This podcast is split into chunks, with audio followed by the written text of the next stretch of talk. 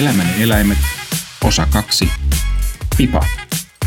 Kirjoittaja Aattu Haara, lukija Aattu Haara. Silloin kun Tini muutti maaseudulle elämään puolivillin kissan elämää, minulla alkoi lemmikitön kausi. En muista tuosta ajasta juuri mitään. Uudet ekaluokkalaiset, minä mukaan luettuna, oli loppukeväällä kutsuttu tutustumiskäynnille kouluun, ja loppukesä meni kissaa kaivatessa ja koulun alkua odotellessa. Syksyllä sitten astuin koulutielle. Erityisesti äitini oli halunnut koiraa jo pidemmän aikaa. Hän oli osa-aikatyössä ja kun minusta ei enää ollut seuraa aamuisin, äitini löysi jostain lehti-ilmoituksesta sopivan luovutusikään tulleen pentuen lähikaupungista, jonne siis lappilaisen mallin mukaan oli muutaman sata kilometriä. Isä innostui ajatuksesta ja minäkin näin itseni heti koiran omistajana. Pian olimmekin autossa ja matkalla kasvattajan luo pentua noutamaan. Kasvattaja asui useampikerroksisessa omakotitalossa kaupungin laidalla. Pihalla oli koira-aitauksia ja niissä useita äänekkäästi haukkuvia valkoisia koiria. En varmaan vielä silloin erottanut eri rotuja toisistaan, mutta nämä valkoiset koirat olivat valkoisia länsiylämaan terriereitä. Kasvattaja tuli meitä ovelle vastaan pentujen emän kanssa. Muistan hyvin, kuinka sisään astuttuani oudoksuin asunnon epäsiisteyttä ja hajua. Siellä oli suorastaan likaista. Nyttemmin usean koiran kokemuksella en enää ihmettele tuolloin saamaani vaikutelmaa. Emän lisäksi sisällä oli muitakin koiria. Ne tulivat haukahdellen tervehtimään meitä ja pyörivät jaloissa riemastuneen oloisina. Pentujen emo oli rauhallisempi ja nuuski meidät kaikki hyvin tarkkaan. Ilmeisen hyväksynnän jälkeen kasvattaja vei meidät pentujen luo. Ne olivat omassa pentuhuoneessaan matalan aidan takana. Emä hyppäsi aidan yli ja katsoi meitä aivan kuin esitelläkseen, että tässä nämä minun pentuni nyt ovat. Pennut kiljahtelivat, nujakoivat ja pyörähtelivät toisten yli ja ali. Ne yrittivät kiipeillä aidan yli ja sängyn päälle, mutta vielä niillä oli enemmän tahtoa kuin taitoa. Ne hyökkäilivät housunpuntteihin ja yrittivät repiä kengännauhoja. Itse olisin vain halunnut mennä selälleni maahan ja antaa pentujen kiipeillä päälläni ja jyrsiä hiuksiani. Mutta kuten sanottu, mielestäni paikka oli likainen, joten kyykistyin vain rapsuttamaan ja silittämään noita valkoisia pehmeitä palleroita. En muista aivan tarkkaan, mutta varmaankin joimme kahvit, kuten tapana oli, ennen kuin vanhempani valitsivat pennun. Minunkin mielipidettäni valinnasta tietenkin kysyttiin, tosin minulle nyt olisi sopinut ihan mikä tahansa pentu. Omat kokemukseni koirista kun rajoittuivat sukulaisten pystykorviin ja Siperian haskeihin. Valintamme oli pienen porsaanvärinen tyttöterrieri. Kotiin päästömme ilmeni, että valitsemallamme pennulla, joka sai nimen Pipa, oli myös muita porsasmaisia ominaisuuksia.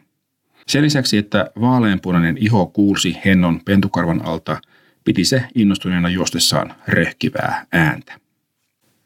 Erityisesti tuosta pennunhakureissusta mieleeni on jäänyt se, että pennun hinta oli viisisataa markkaa. Isäni maksoi koirasta setelillä, jossa oli Urho Kekkosen kuva. Se oli ensimmäinen kerta, kun näin tuon setelin lähietäisyydeltä. Seuraavaan kertaan menikin sitten vuosikymmen. Molemmilla vanhemmillani oli kokemusta koirista ja erityisesti äidilläni koiran kouluttamisesta. Päävastuu uuden koiramme koulutuksesta lankesi sitten tietysti hänelle. Itse vietin aikaa koiran kanssa aina kun vain voin. Aluksi en tajunnut yhtään, mitä koira yritti minulle viestiä, miltä sitä tuntui ja mitä sen mielessä liikkui. Saatoin käsitellä sitä ehkä liian kovakouraisesti ja se pakeni sohvan alle. Kun yritin onkia sitä sieltä pois, se ärisi minulle, joskus suoranaisesti raivoissaan. En tosin koskaan yrittänyt pudottaa sitä korkealta, ja muutenkin osasin jo olla eläimen kanssa ilman suurempia vaurioita. Alun kyvyttömyyteni kommunikoida koiran kanssa muuttui sitten ajan mittaan kyvyksi lukea koiraa sen pienimmistäkin eleistä. Samalla Pipasta tuli minulle tärkeä ja itsestään selvä osa perhettämme, ja elämääni. Yöt se nukkui sängyssäni ja lämmitti mukavasti peiton alla. Kun sille tuli kuuma, se lähti pois. Vuosia myöhemmin minulle puhkesi atooppinen ihottuma.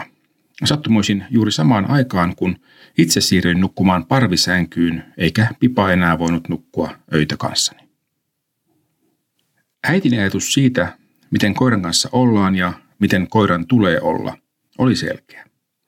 Koiran kanssa oltiin koko ajan johdonmukaisia ja säännöt olivat selvät. Näitä äitini periaatteita noudattamalla olen myös itse kouluttanut ja pitänyt onnellisia, tasapainoisia ja häntäänsä tai hänen tynkäänsä iloisesti heiluttavia koiria. Sänkyäni lukuun ottamatta pipa ei saanut nousta muille huonekaluille. Nahkasohvamme oli siltä ehdottomasti kiellettyä aluetta. Eikä se koskaan edes yrittänyt sohvalle, jos joku muu oli kotona. Sohvalla nukkumisesta se jäi kiinni vain kerran, kun tulimmekin yllättäen kotiin. Se oli silloin aika nolon oloinen. Muutoin se osasi aina häipyä sohvalta ajoissa ja tulla meitä iloisesti eteiseen vastaan. Vain koiran sohvalle jälkeensä jättämä lämmin nahka paljasti, missä se oli meidän poissa ollessamme maannut. Kun ruokailimme, pipa ei saanut kerjätä pöydän vieressä. Se lähti pois, kun sitä pyydettiin, ja meni istumaan aivan keittiön ovenpielen taakse. Sieltä se kurkki ajoittain tarkistaakseen, oliko tilanne muuttunut.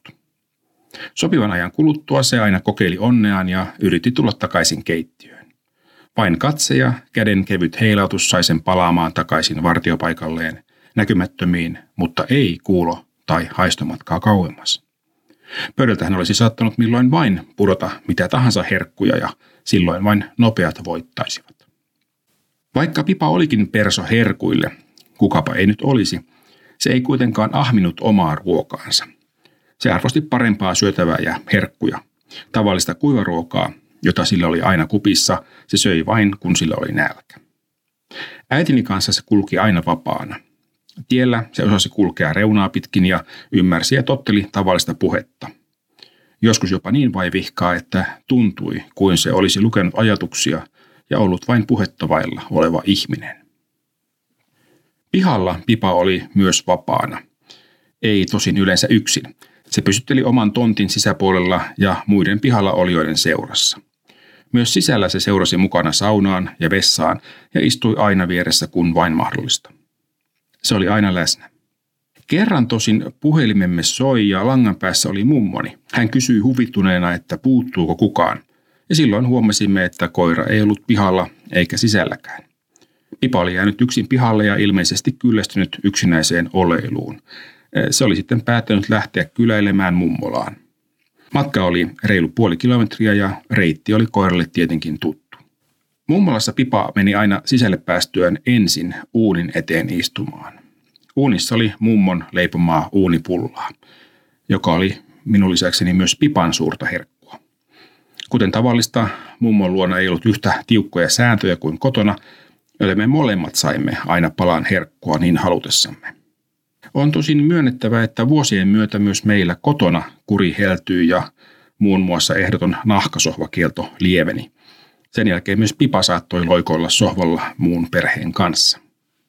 Pipa sujahti perheeni jokapäiväisen elämään niin, että en enää osaa oikein erottaa sitä muusta perheestä. Minulla oli, tuli ja meni samaan aikaan myös muita lemmikkejä, mutta kukaan niistä ei ollut yhtä oleellinen osa elämääni. Opiskelujeni alussa en ottanut koiraa mukaani, mutta välillä se kyllä vietti aikaa kanssani. Loppuelämänsä se kuitenkin eli vanhempieni luona. Paria leikkausta lukuun ottamatta se eli terveen elämän, kunnes seitsemäntoistavuotiaana sen takapää halvaantui ja se jouduttiin lopettamaan. Siinä vaiheessa olin ollut opiskelemassa jo pari vuotta ja suru-uutinen ei ollut minulle enää niin murskaava. Koiraton elämäni ei jatkunut kuitenkaan pitkään, vaan pian opiskelukämppääni muutti asumaan ensimmäinen kokonaan oma koirani.